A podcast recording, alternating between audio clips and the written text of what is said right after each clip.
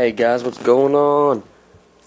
We're getting ready to do our first podcast, MMA. It's going to be after the Bellator this weekend, the UFC 220.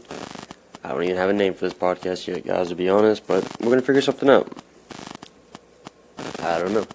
We're going to be talking about the main event, the co-main event only on the UFC, and I will be covering the whole card on Bellator. Why? Because it's live and it's free. I don't have money for pay-per-view this week. Sorry, guys. We'll figure it out though in the future. We're in a rough patch right now. Start this new podcast, MMA. We'll talk about other things amongst that. Mainly MMA. Won't just be UFC though. It's more out than than the UFC. As someone that trains, I get tired of people coming up to me all day long. Oh, so you train UFC? Nah, bitch, I train MMA. I train for life, ho. Get it right. Anyways, guys, stay tuned. If you hear this, please listen Saturday. I will be starting Saturday at 7 p.m. I'm debating if I want to cover it live or if I want to just do increments. We'll figure this out though.